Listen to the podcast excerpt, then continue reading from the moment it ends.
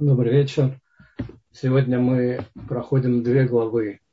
Хаей Сара, жизнь Сары и Толдот. Толдот – это родословно. И надо сказать, что жизнь Сары начинается со смерти Сары. Это точно так же глава Ваихи и жил, и жил Яков тоже начинается со смерти Якова. Это, наверное, потому, что праведники после смерти называются живыми, а живые, а злодеи и при жизни называются мертвыми.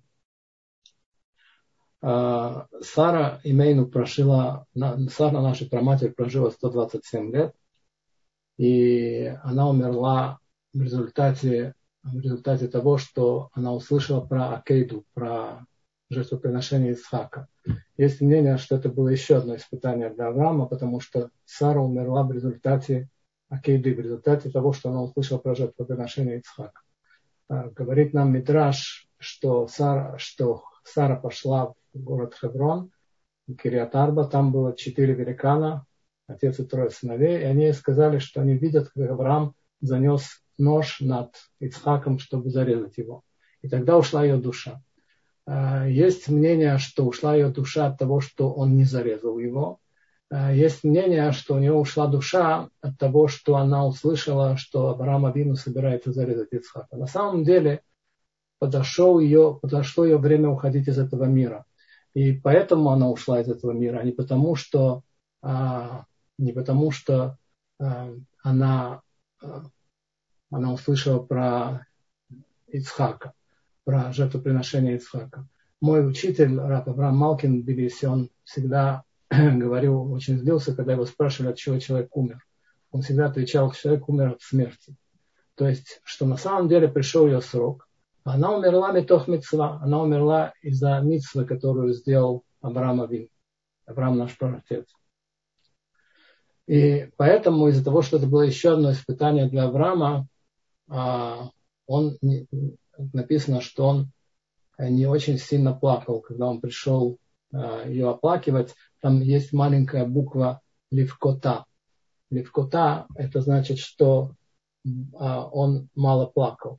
Есть мнение еще, что маленькая буква Кав написана там потому, что Авраама была дочь, которую звали Баколь, как написано в Шем Абабишеберехет Авраам Баколь и Всевышний благословил Авраама Баколь всем.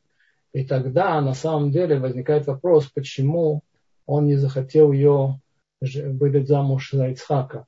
Это была дочь Адагар. А, но чтобы у него не было таких мыслей, чтобы Всевышний сделал так, что она умерла вместе с Сарой.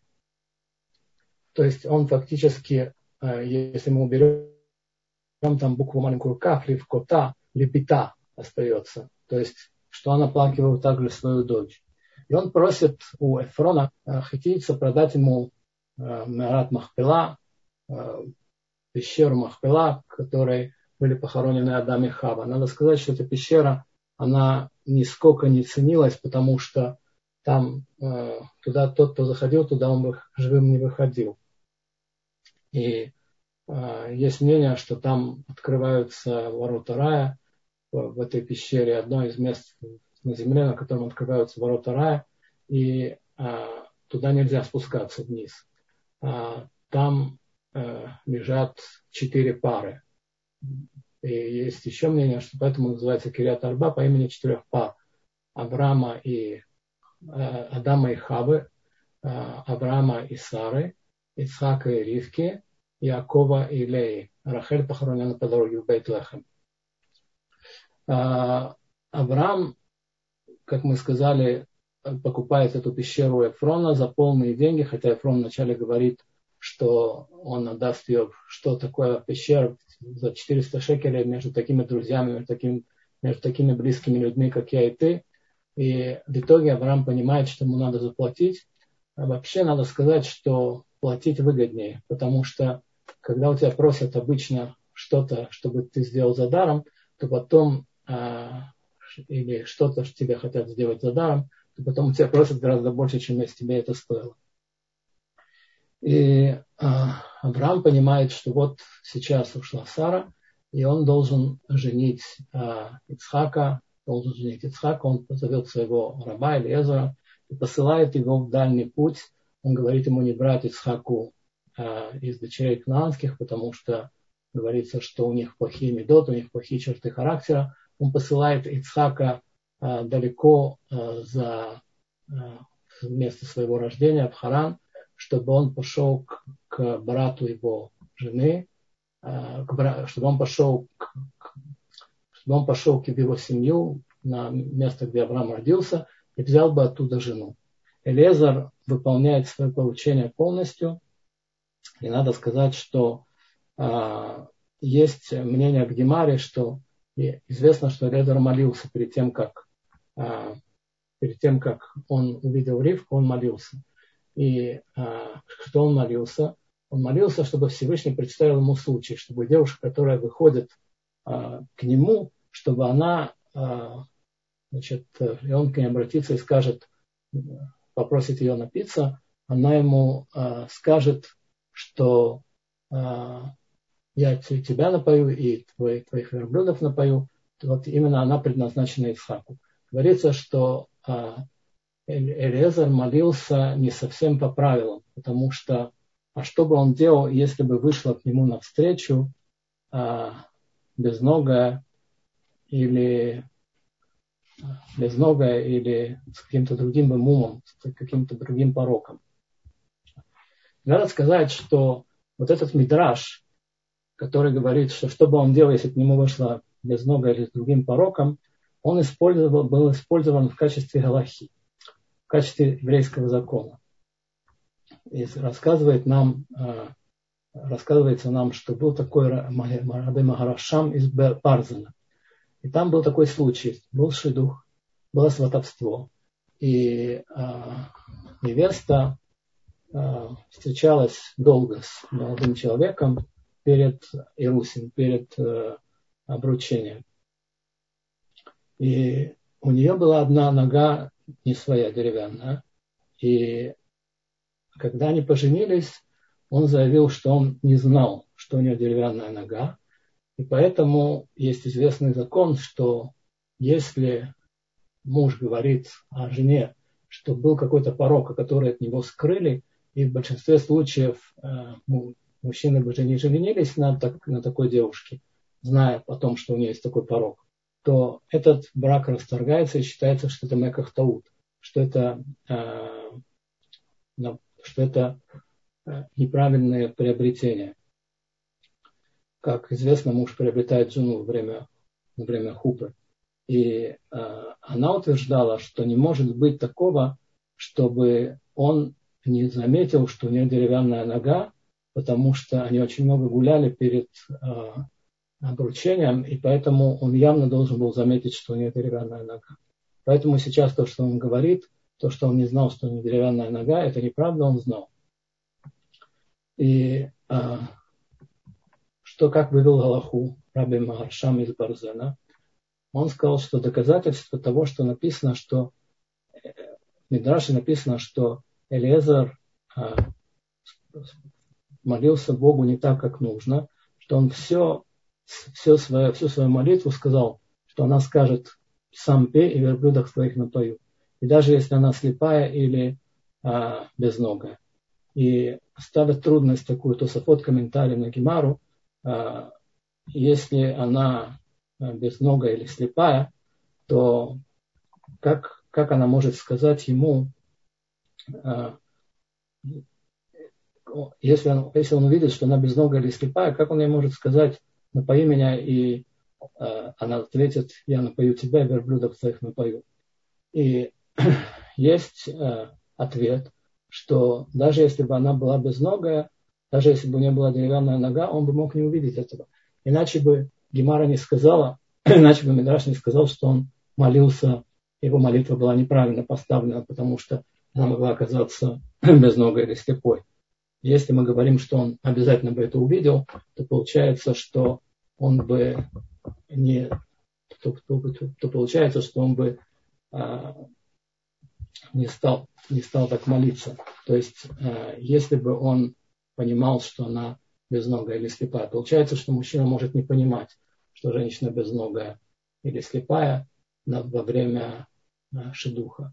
Есть такая даже шутливая история, рассказывают, что во время ктубы, э, когда жених и невеста стоят под хупой, то водили невесту вокруг жениха, и э, он говорит Шатхану, он как раз мало встречался со своей невестой перед свадьбой, и он говорит Шатхану, слушай, ты мне не сказал свату, она же хромает. Он говорит, ты можешь не шептать, она не слышит. А, то есть бывает и такое. Значит, а, есть, а, есть Элезер беседует с семьей Ривки, когда он встречает ее, и он говорит, что да, у сефардов, если задают вопрос, не водят невесту вокруг жениха. Верно. А, значит, Элезар беседует с Ривкой и а, беседует с семьей Ривки. И тут есть интересный закон. Он говорит, что а, он говорит, что а, если бы а, он говорит, я не буду кушать, пока я не буду говорить. И отсюда мы учим, что, кстати, из поведения Лезера, из поведения Лавана, мы учим, что, э, что э, законы, которые, законы, которые наша Тора нам, э, законы обычаи свадьбы, законы обычаи женитьбы.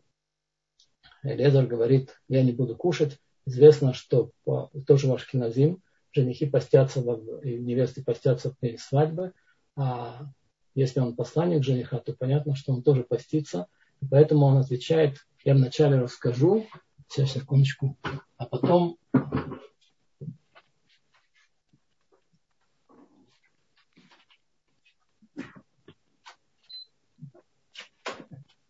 а потом я буду есть.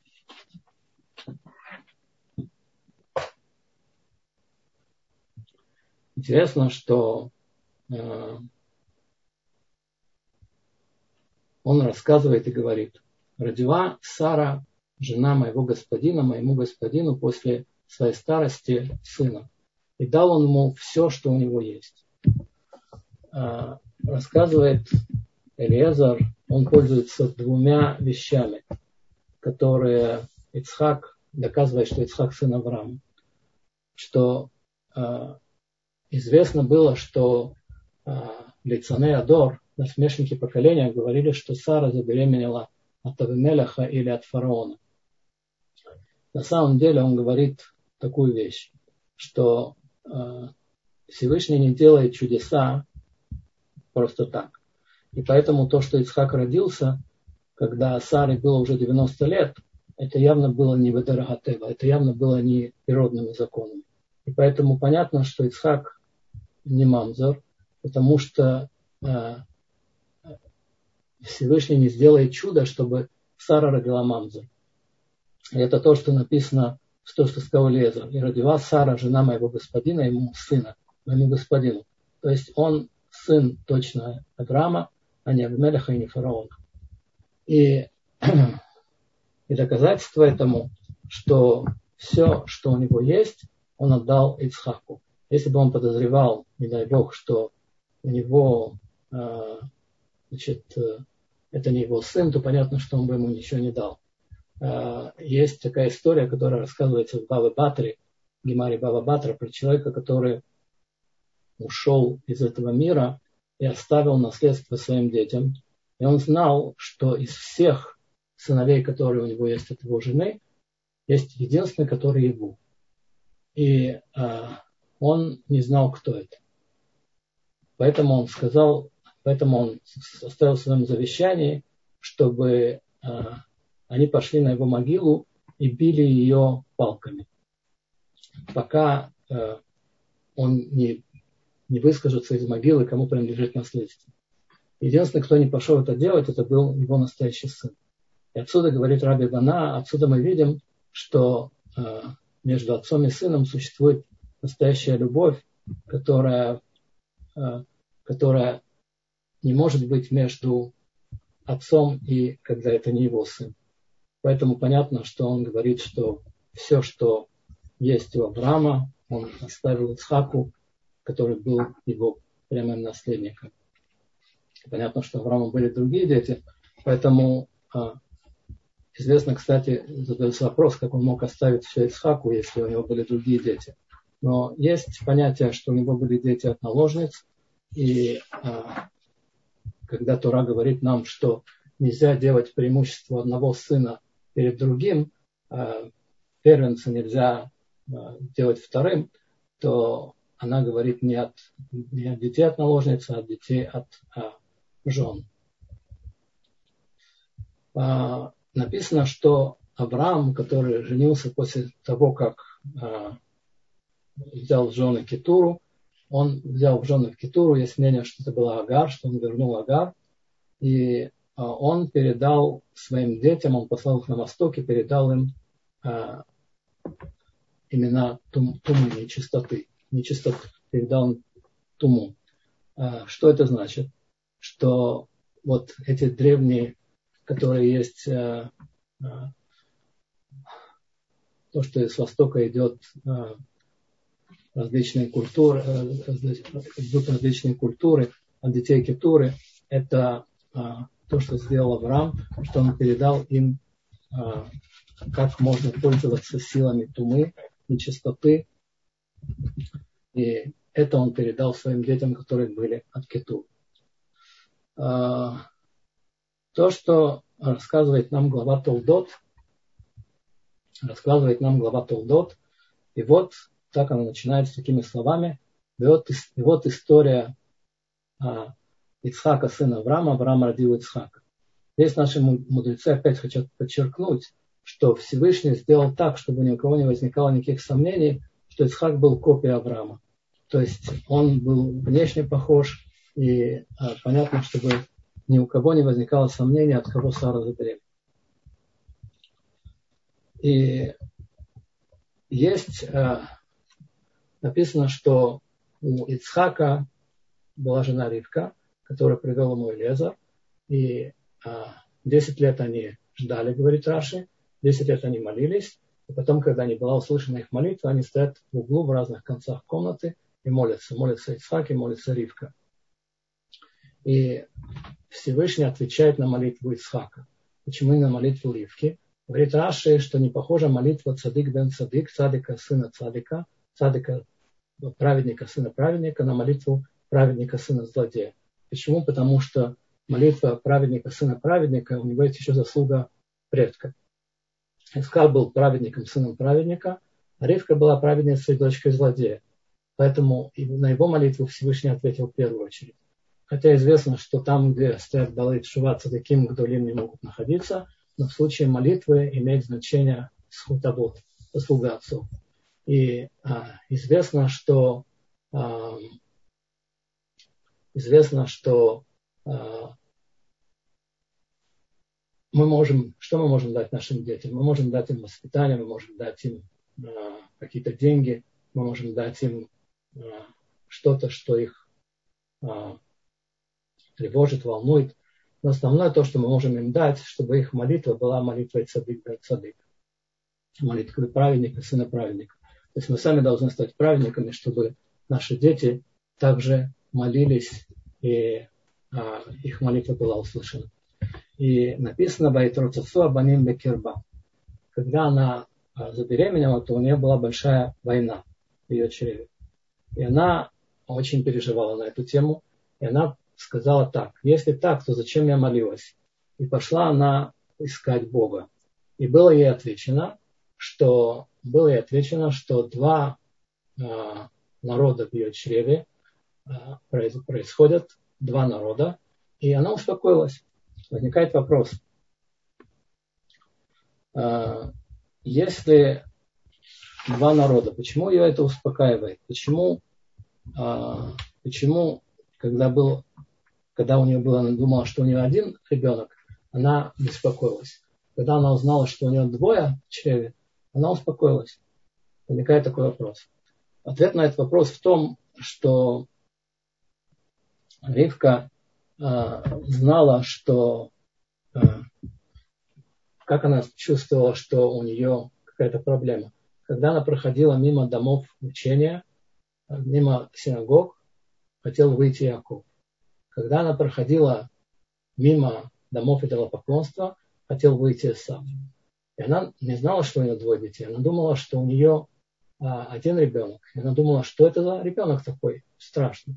Он одновременно и стремится и в синагогу, и стремится в дом идолопоклонства. Как же это понять? Что, что его будет тянуть и туда, и туда, такой он будет переменчивый в своих настроениях, и а, это ее очень сильно беспокоило. Но потом ей было сказано, что на самом деле от нее произойдут два народа. Теперь, когда а, ей было сказано, что у нее произойдут два народа, один будет Садик, а другой будет Раша, праведник и злодей, она спросила, если так, зачем я молилась? Почему я молилась, чтобы от меня должен был произойти злодей? Если Всевышний хотел, э, чтобы произошел еще один злодей, мог, чтобы сделать так, чтобы Исхак взял еще одну жену, кроме меня. И она бы родила Исаака. И поэтому ей было отвечено, что два народа в твоем чреве. Кто, кто такие два этих народа? Говорит Раши, Раби и Антониус. Известно было, что Раби был э, составителем Мишны, был великий раввин, он произошел от Ицхака, а Антониус произошел от Исава. Было много римских императоров Антониев, я не знаю, какой это был, но это был один из них, который учился с э, Раби в Хевруте он э, приходил, советовался с ним по всем э, римским делам. Раби, так сказать, давал ему советы, как управлять Римом. И надо сказать, что Гемара пишет удивительную вещь. Он убивал каждый раз охранников, которые его сопровождали, чтобы его не выдали. Так вот, Антониус этот самый, он сделал гиур в конце жизни и стал евреем. И Ривке было сказано, что сыновья Исава, в отличие от Ишмаэля, их будет много, которые будут приходить под сень шхины, под то, что они будут делать гиур, и поэтому а, она должна быть спокойна. Известно, что на самом деле Бне Ишмаэль, ишмаильтяне очень редко принимают гиур, а сыновья Исава, христиане, гораздо чаще. А, если Яков и Исав устроили такую войну в чреве матери, то почему э, Яков хотел выйти. На самом деле написано, что э, почему мы не встаем перед беременной женщиной. Ведь если у нее в чреве мальчик, то этот мальчик учит Тору от начала до конца. Когда он вставать перед беременной женщиной, вдруг у нее мальчик, который выучил Тору от начала до конца. И он великий Талмит Хахам, мудрец Торы. Каждая еврейская женщина, которая носит в себе ребенка мальчика, она носит в себе Гаона, который знает всю Тору. Но вопрос в том, это Тора с Амалем, с, с, с работой над собой, с службой Богу, с тем, чтобы человек трудился над ней, или эта Тора приходит просто ему как подарок, бесплатно. И Тора, которая приходит как подарок бесплатно, отсюда мы учим, что у нее нет такой цены. Поэтому э, не встают перед беременной женщиной. Я не имею в виду автобусе, в автобусе надо вставать. Э, Если э,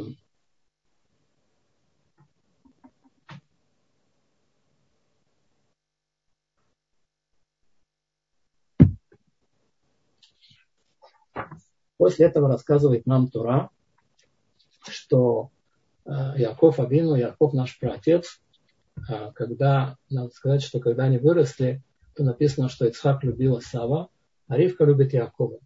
Отсюда мы учим, что раз написано в прошедшем времени, что Ицхак любил Исава, что а, всякая любовь, которая связана с какой-то вещью, Ицхак любил Исава, потому что он был охотник в его устах. А Ривка любит Якова без всякой причины. Всякая вещь, которая, всякая любовь, которая связана с какой-то причиной, ушла причина, ушла любовь. А если любовь не связана с какой-то причиной, то она остается навсегда. Так вот, а, если а, Ицхак любит Исава, а, то понятно, что понятно, что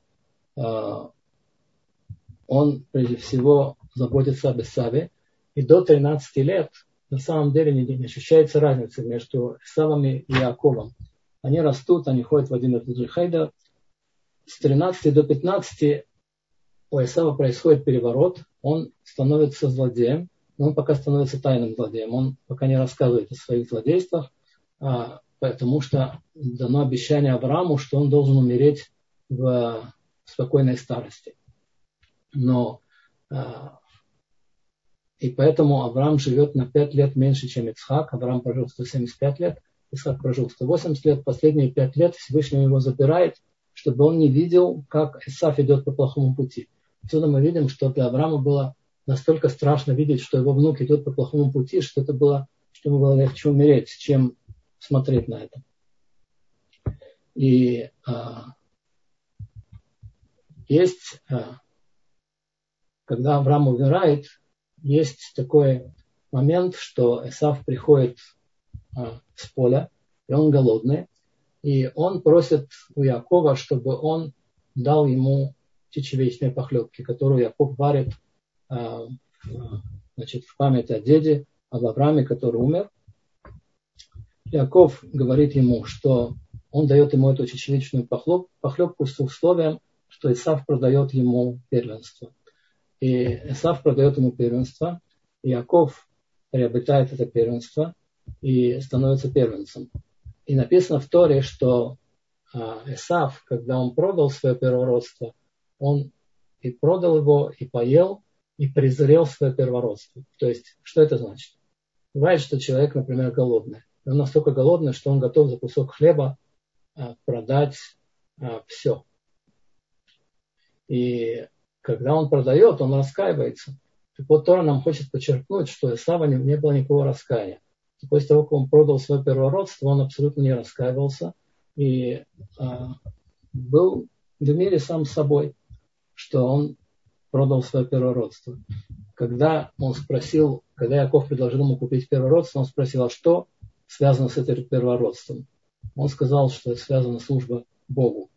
А, Яков, тогда Исав говорит, «Инени аннанхи олех ламут». И вот я иду умирать. Зачем мне первородство? Вот я иду умирать. Эти слова он говорит, имеется в виду, что а, много служб, что Коэн Гадоль, например, первосвященник, который служит в храме и совершает какую-то ошибку, может запросто умереть, как было во время второго храма, когда практически каждый Коэн Гадоль не переживал год своей службы. Еще второе объяснение, что вот я хожу умирать, что я занимаюсь охотой, и э, зачем мне первородство, я, я э, занимаюсь другим делом. Я занимаюсь смертельно опасным делом, и мне не нужно первородство. Есть вопрос, как Яков мог приобрести, а, как Яков мог приобрести а, их, а, как Яков мог приобрести а, вещь, которая еще не пришла в этот мир. Ведь известно, что человек не может приобрести вещь, которая не пришла еще в этот мир. Это первородство, оно вступает в силу тогда, когда умирает Ицхак, когда, когда наступает момент, когда первенец получает двойную часть. Но Ицхак еще был жив. И есть разные ответы на этот вопрос. Один из ответов, что э, человек, э, один из ответов, что человек э, что до дарования Торы закон был не такой. И есть э, еще ответ, что э,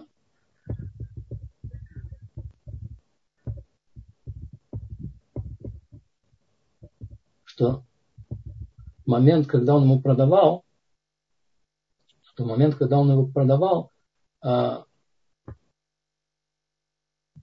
есть, есть такое есть такой момент, что э,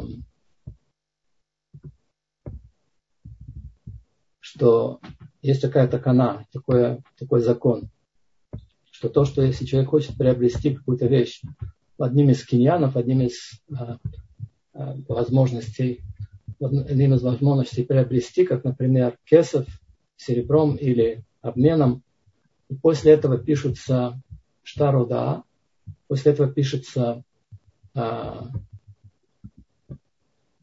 штаб – это, это документ о продаже, что эта продажа подтверждается двумя свидетелями. И тогда а, это помогает. Вот говорит Мидраш, что а, Исав позвал своих друзей с поля, всяких хулиганов, которые бы потом сказали, что эта продажа недействительна. А Якову прислал Всевышний а, двух ангелов, Михаила и Габриэля, которые помогли ему с этой продажей. И сделали так, чтобы этот киньян был бы действительным.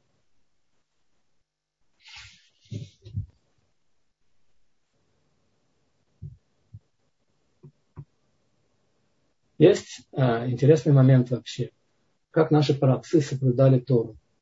Есть, а, есть такой вопрос, который задается. Как, например, мог Авраам Авину принести Курбан Песах, а, жертву пасхальную, перед тем, как его обрезали. Это а, задает этот вопрос а, Гаон Раби Йосеф Шварц из, Гросва, из Гросвардена. И он отвечает, что понятно, что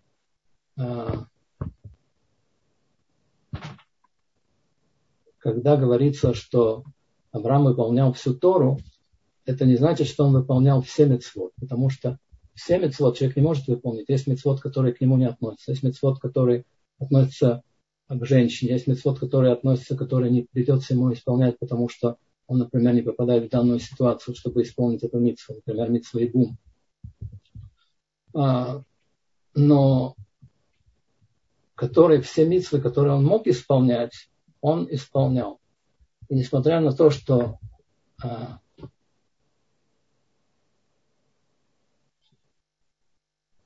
и, и несмотря на то, что он не мог исполнять митцву Курбан Песах, жертву пасхальную приносить, будучи необрезанным, то он учил законы пасхальной жертвы. И есть мнение, что тот, кто учит законы, то в наше время тоже так, что если человек не может исполнить митсу курбанот, жертв, то, когда он читает в Сидуре, э, как приносили жертвы, он этим исполняет эту митсу. А,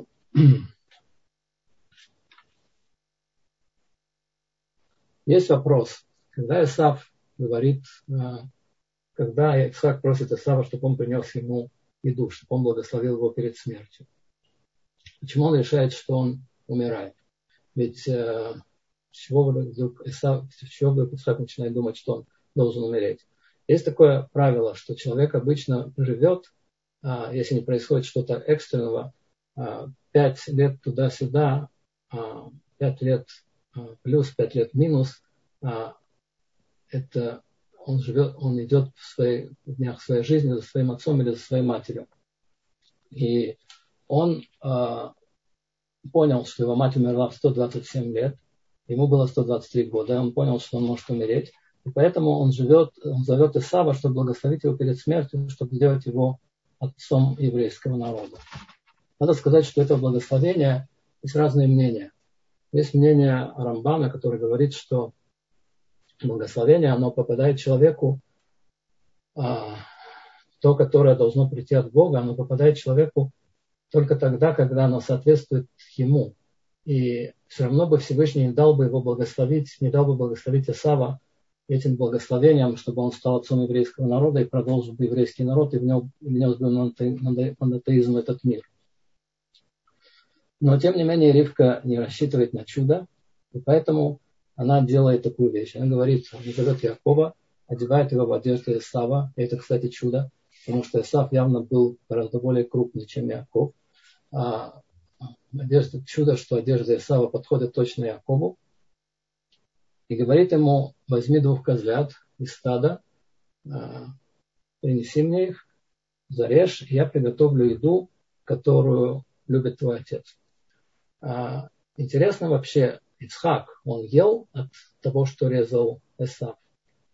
А, есть разные мнения на эту тему. Есть мнение, что тогда еще не существовало запрета есть от эм, тогда не существовало запрета есть от э, шхиты мумара, от шхиты человека, который восстал на Всевышнего, который не соблюдает шаббат, который, э, который это запрет от Рабанан, что он как гой поэтому он мог есть шхиту Исава.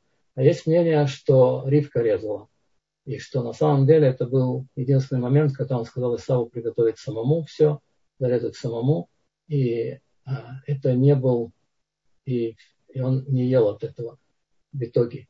А, потому что Всевышний, известно, не посылает садыким праведникам всяких а, испытаний, связанных с едой, и кошерной едой. У нас был такой случай в Тбилиси, как-то был Раф Везер Гольсон в гостях, и как-то местный раввин принес ему халу на шаббат. И он спросил Рафа Везер, скажи, пожалуйста, твоя жена кладет масло в халу? И э, он сказал, нет, что вы, как она может класть масло в халу? Есть известный закон, что если еврей делает хлеб, то он не может сделать его молочным. Потому что если он делает его молочным, у него должна быть другая форма. Не такая, как у обычного хлеба. Потому что иначе человек может ошибиться и поесть его с мясом. Моя жена знает этот закон. Она никогда не кладет масло в халу. И а, тем не менее он не поел. А в Моцей Шаббат, по окончании Шаббата прибежал этот раввин и сказал, что ты знаешь, удивительная вещь. Я спросил этой жены, она сказала, что никогда не клала масло в халу. И а, в этот раз она положила. И как он догадался? Ну, и я сказал ему, что известно, что Всевышний посылает цадык, цадыким э, праведникам преткновения, и это особенно касается еды. Так вот, а, что же произошло? А, Ривка приготовила еду, которую любит Ицхак, переодела Якова Бесава, и Яков зашел как Исав к своему отцу. Почему Яков должен был получить благословение именно таким образом, что он а, должен был получить благословение таким образом, что он в одежде Исава. Есть а, такое интересное объяснение, которое говорит, что евреи в разные исторические периоды будут иногда в своей одежде, а иногда будут в одежде Исава. Но за одеждой Исава есть еврейская душа. Поэтому и те евреи, которые в одежде Исава, должны получить благословение.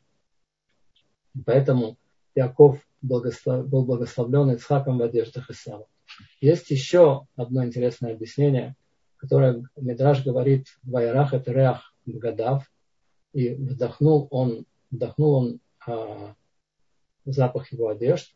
Вот его одежды, как поле, которое благословил Господь. То есть а, запах Ганедена, он почувствовал запах рая, когда Яков вошел. Есть мидраж, который говорит, не читай гадав, читай, что он а, почувствовал запах его одежд, а читай Вайрах Рех Богдав, что он почувствовал запах изменников его. Богав и Богадав и Богдав – это один корень, одежда изменник. И как Мидраш это понимает, что будут в еврейском народе изменники, но даже еврейские изменники будут такие, что они будут достойны благословения. Как рассказывается, что когда греки а, захватили Рушалаем, там был один еврей, которому они сказали, ты зайдешь в Бейтамикдаш, в храм, и за то, что ты зайдешь туда первым, они боялись зайти. Ты получишь ту вещь, которую ты вынесешь оттуда. Он зашел и вынес менору. А, его звали а, Йосиф Мешита. Он зашел и вынес менору. И когда он вынес минору, греки посмотрели и сказали, нет, такая красивая вещь не должна достаться тебе. Зайди еще раз, и ты можешь вынести то, что ты хочешь. Он сказал, я не зайду. Они сказали, зайди, и мы тебе отдадим все налоги, которые мы будем собирать в земле Израиля за год. И он не зашел. Он сказал, я достаточно было мне того, что я один раз, а, я один раз разгневал своего хозяина, господина, Бога, я не буду его гневать еще раз. Ему отрезали ноги, резали пальцы, и он все равно держался и не зашел. Это называется Вайрах Богда. Во время войны был такой случай, что а, в одну из деревень а, вошли немцы, это была польская деревня, и староста, староста этой деревни был еврей. Но он был ассимилированный еврей, который уже а, был, который уже был очень далек от еврейства. И жена его была полька, и братья его жены донесли на него, донесли на него фашистам, что это еврей.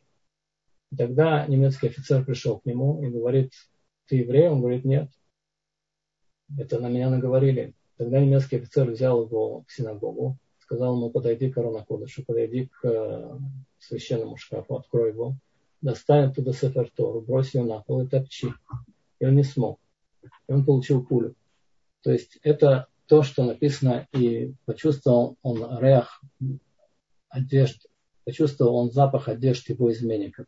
То есть даже тогда, когда евреи изменники, они все равно до конца остаются евреями.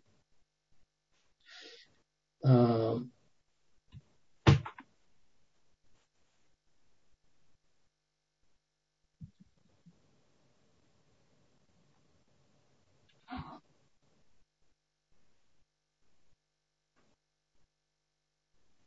как благословил э, Ицхак Якова. Он сказал, и даст тебе Всевышний от тука земли, от тука земли. Значит, возникает вопрос, э, практически такое же благословение потом получил сам. Почему, э, чем же отличается благословение Якова от благословения Исава? А вообще, почему Яков хотел получить благословение первым от отца? Понятно, что э, в какое бы положение попал Ицхак, если бы он решил благословлять Исава благословением, которое полагается отцу еврейского народа. И Ривка сделала абсолютно правильно, что спасла своего мужа от этого. Но какое благословение хотел получить Яков? Яков понимал, что будущий мир принадлежит ему. Этот мир принадлежит Исаву. Но он хотел, чтобы и в этом мире благословение Исаву доставлялось через него, через Якова он получил благословение этого мира. Но потом, когда приходит Исаак и начинает плакать и просит у отца еще одно благословение, то Исхак его благословляет похожим благословением. Только он не говорит и даст тебе Бог. Он говорит, и будет у тебя тупо в земле. То есть а, благословения Якова и Исава отличаются. Якову будет благословение, если он будет соблюдать митцвот. Исаву будет благословение в любом варианте. Так давайте подумаем, что лучше. Иметь благословение в любом варианте э, и, и своим мечом ты будешь жить, он еще говорит Исаву, Ицхак. Иметь благословение в любом варианте или иметь благословение от Всевышнего зависит от его милости. Если он, если он по качеству суда, Луким, Луким это качество суда, и даст тебе Господь. Господь, который как Господь судья. Если ты будешь достоин, ты получишь. Не будешь достоин, не получишь. Но известная вещь, что Всевышний проклял змея тем, что когда змей совершил свой грех в раю, он проклял его тем, что он будет находить пищу в любом месте, что есть он будет питаться прахом. Вопрос, разве это плохо? Это хорошо, что у него будет возможность находить пищу в любом месте. Но Всевышний его как-то отстранил от себя. Сказал, ты мне не нужен. Ты, а, ты, а, ты мне не нужен, ты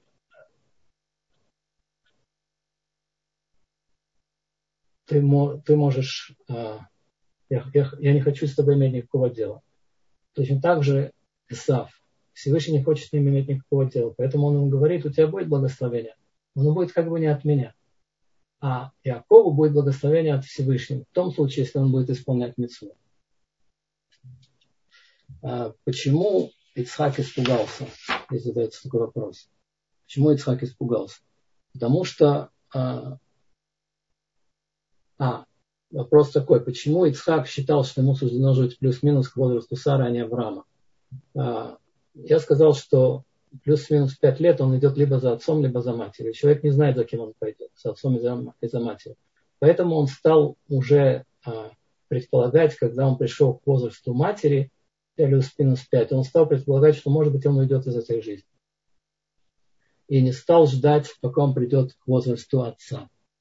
А, Вопрос Всевышний забрал у Авраама пять лет жизни, а кому он их добавил?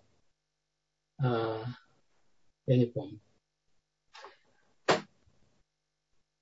Есть, такое, есть такая вещь, что когда, когда Яков находится у а, когда Яков находится у Ицхака, то Ицхак произносит такую фразу. Голос, голос Якова, а руки, руки Эсава. И наши мудрецы отсюда выводят и говорят, что когда слышен голос Якова, то руки Саба бессильны. Но ведь на самом деле написано в посуке, написано в предложении Торы, и он сказал голос, голос Якова, и руки, руки Эсава. То есть одновременно есть голос Якова, и одновременно есть руки Эсава. Говорит Раби Лешуа из Урадны, что Хазаль учили нас тому, что Ицхак, когда хотел дать, э, когда хотел дать браху, которую он дал в итоге Якову, он сам чувствовал, что что-то не то. Потому что голос был голосом Якова. И несмотря на то, что руки были руками Сава, в принципе, было бы правильно, если бы он не, не давал никакую браху. Он бы подождал бы, пока это разъяснится, почему он так поторопился дать свою браху, благословение. Отсюда учат наши мудрецы, что тот момент, когда слышим голос Якова, факт, что руки, руки Сава не задерживают. И поэтому решил Ицхак дать ему браху сразу. А, понятно, что он потом согласился с этой брахой, и а, когда Исав зашел, он сказал Гамбарухие. Да будет тоже это был, который был а, здесь, и он также оказался благословен. Когда зашел Исав, он увидел под ним ад. И а, это надо сказать, что это был момент, когда он понял, что, как он жестоко ошибался в Исаве. Есть э, интересный момент. Написано про еду, которую приготовила, э, про еду, которая приготовила э, Ривка, что принес ему еду, Яков, и принес ему вино, и он ел и пил. Возникает вопрос, э, который задает Гаон Раби Бецалеля Коэн из Вильна. Когда ему было 4 или 5 лет, он спросил у своего отца, который был Моц, э, который отвечал на вопросы Вильни. Когда они учили этот посыл, когда они учили это предложение. Откуда было у Якова вино принести своему отцу? Ведь Ривка дала ему только два козленка, которые она приготовила по, по рецепту, который любил отец. Откуда он взял вино? И отец не знал, что ему ответить. На следующий день он увидел хумаш. А, отец увидел хумаш с переводом раби а, Узеля, Йонатана бен. Тот перевел, что перевел, что ангелы принесли Якову вино, и он дал его Ицхаку. Он прочитал это и сказал, что есть еще подтверждение в посуке, в предложении о том, что ангелы принесли ему вино что когда стоят э, контиляционные знаки э, под тем, что написано в Торе, написано «Ваявело». Там есть такой э, знак, который называется «Марха Кфула», «Ло», под словом «Ло». Принес ему. Ему два раза. То есть вначале ангелы принесли ему, а потом он принес своему отцу. А,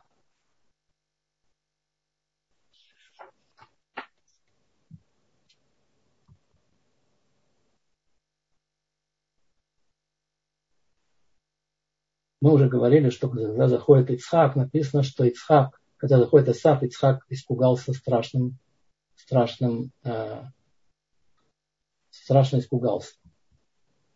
И удивляется Раби Дойч из Бниада. Почему, э, почему скрыл Всевышний от Ицхака, что Исаф злодей? И он пишет, что Всевышний хотел, чтобы Ицхак благословил Якова из радости. А если бы Исхак знал, что Исав злодей, то он бы печалил себя, и не было бы у него такой радости благословлять Якова. И поэтому он открылся ему, Исав ему открылся сразу же после того, как Яков получил благословение. Также после того, как Яков получил благословение, зашел Исав, и он увидел ад, который раскрылся перед ногами, а, который раскрылся перед ногами Исава. То есть для того, чтобы у него была радость благословить Якова, Всевышний не открывал ему то, что Исав владеет. Есть э, интересный момент. Ривка, которая приходит к Исхаку, она ему говорит, когда, когда Яков берет благословение, Исав говорит в своем сердце. И услышал Исав, что, э, что Яков получил благословение вместо него и сказал, приблизится дни смерти моего отца, и я убью своего брата Якова. И было сказано Ривке о том, что Исав собирается убить Якова.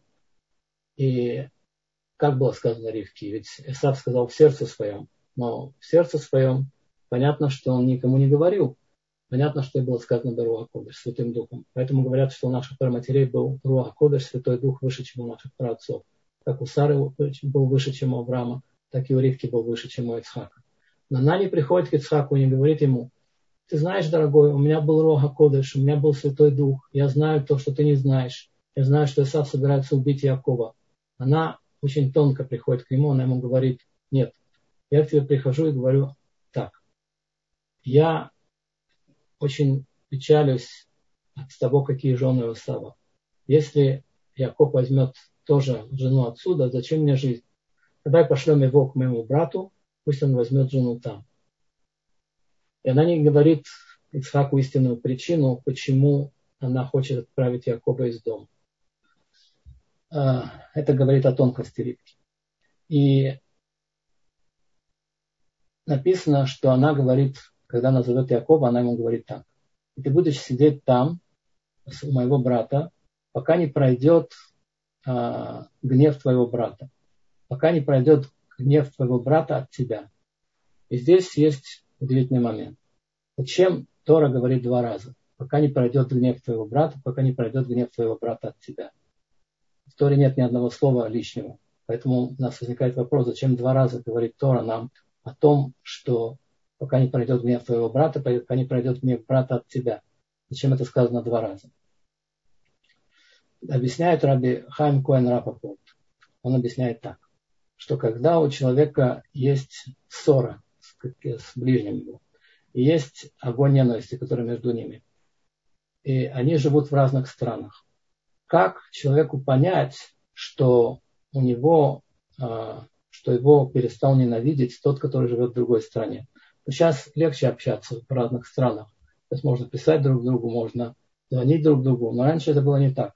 Как можно понять, что его ненависть прошла? Он говорит так когда эта ненависть пройдет из твоего сердца, это знак тебе того, что она прошла из его сердца. Понятно, что Яков тоже не любил Исава. Понятно, что он тоже не мог, а, а, тоже не мог ему простить. Но а, то, что он хотел его убить. Но с другой стороны, мы говорим, что когда, когда он понял, что Исаф уже не ненавидит его так, чтобы хотеть его убить, тогда он понял, когда его гнев из его сердца ушел когда он перестал так гневаться на Исава. Тогда он понял, что э, и гнев из сердца Исава ушел. Э, и поэтому в Торе написано два раза, что ты будешь сидеть в той земле, пока ты не увидишь, э, пока ты не увидишь, что ушел гнев из твоего сердца. То есть уйдет гнев из твоего сердца, и уйдет гнев из твоего сердца, это значит, что уйдет гнев из сердца Исава. Сейчас мне задают вопросы, я постараюсь ответить на них быстро. И посеял Ицхак на той земле и собрал а, полу. В, том, в том году, вероятно, был в том году стократно и благословил его Господь. Действительно, что это значит? Что посла, а, он получил сто раз больше того, чем он рассчитывал, чем должно было вырасти. Что он собрал, а, что он собрал больше гораздо урожая, чем он рассчитывал, и поэтому написано, что и район Мяши Арим тоже 100 ворот а, называется тоже по имени этого момента в Торе. Я думаю, что Исхак собрал в сто раз больше, чем нашел сто раз больше, чем рассчитывал. Великим, и великим стал муж и возвеличивался все больше, пока не стал чрезвычайно великим. А, учится отсюда, что человек не должен сразу возвеличиваться. Должен, когда он богатеет, он должен показывать, что он богатеет постепенно. Иначе бы у него, а, у него будет большая нора, большая, большая, очень будут ему сильно завидовать. Поэтому написано, и великим стал муж, и возвеличивался все больше, пока не стал чрезвычайно великим. То есть, что он постепенно становился великим. И были у него стада мелкого скота и стада крупного скота и хозяйство большое, завидовать стали ему лишь тем. Ну, понятно, все равно все приходит к тому, что начинают завидовать Гой. И все колодцы, выбросанные рабами его отца в Авраама его, засыпали плештим и наполнили их землей.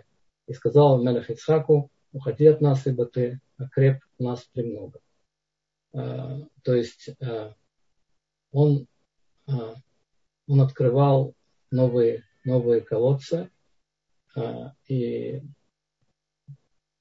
и которые были выкопаны еще рабами его отца, и Плештим их засыпали, он их снова открывал. И сказал Мелех Ицхаку, уходи от нас, ибо ты окреп у нас премного. Это то, что ждет евреев на каждой, в каждой стране, в которой мы находимся, что в итоге нам говорят, уходите, потому что вы стали слишком сильные, у вас стало слишком много денег, у вас стало слишком много влияния. Я слышу Виктория. Здравствуйте, Виктория. Виктория, вы хотите задать вопрос? У нас здесь еще есть две поднятые руки. Виктория просто хотела приветствовать, видимо. Если Раф разрешит, я сейчас включу микрофон Якову, он поднял руку чуть пораньше. И Анастасия, я не совсем поняла, если вы хотите поднять, э, э, задать вопрос. Яков, у вас есть возможность включить микрофон, пожалуйста. Спасибо большое за урок. У меня три, скажем так, замечания вопроса. Вот э, по, по поводу смерти Сары.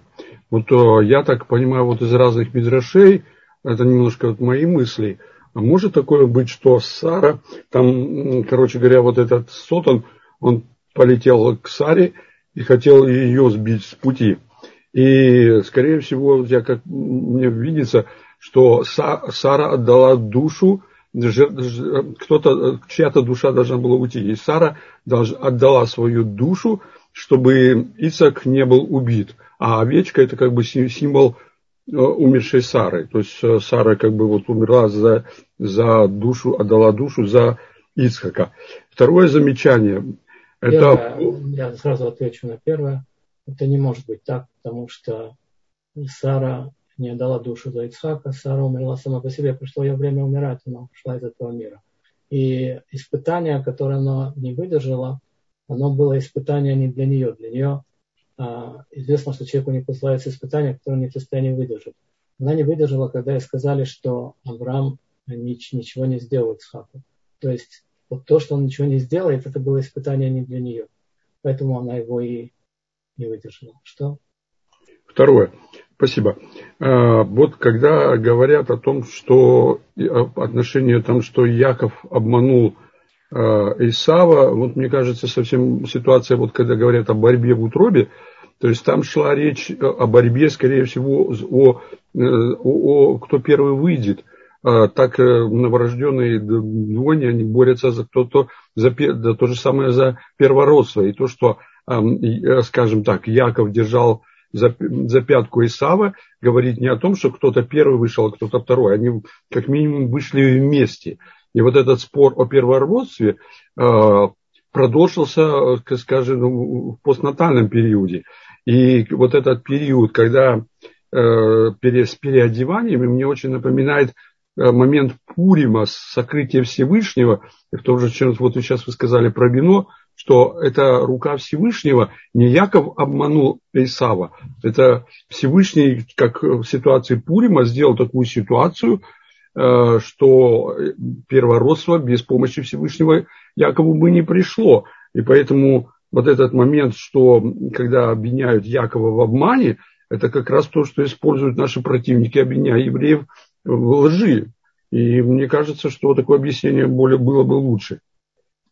А, и, и третий вопрос. А, я слышал из одного урока, эм, что а, Ицак как бы ушел после этого в дом Агарь, и, и он воспитывался у Агарь он жил вместе.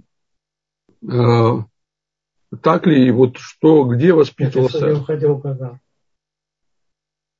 Исаак не уходил в Агар.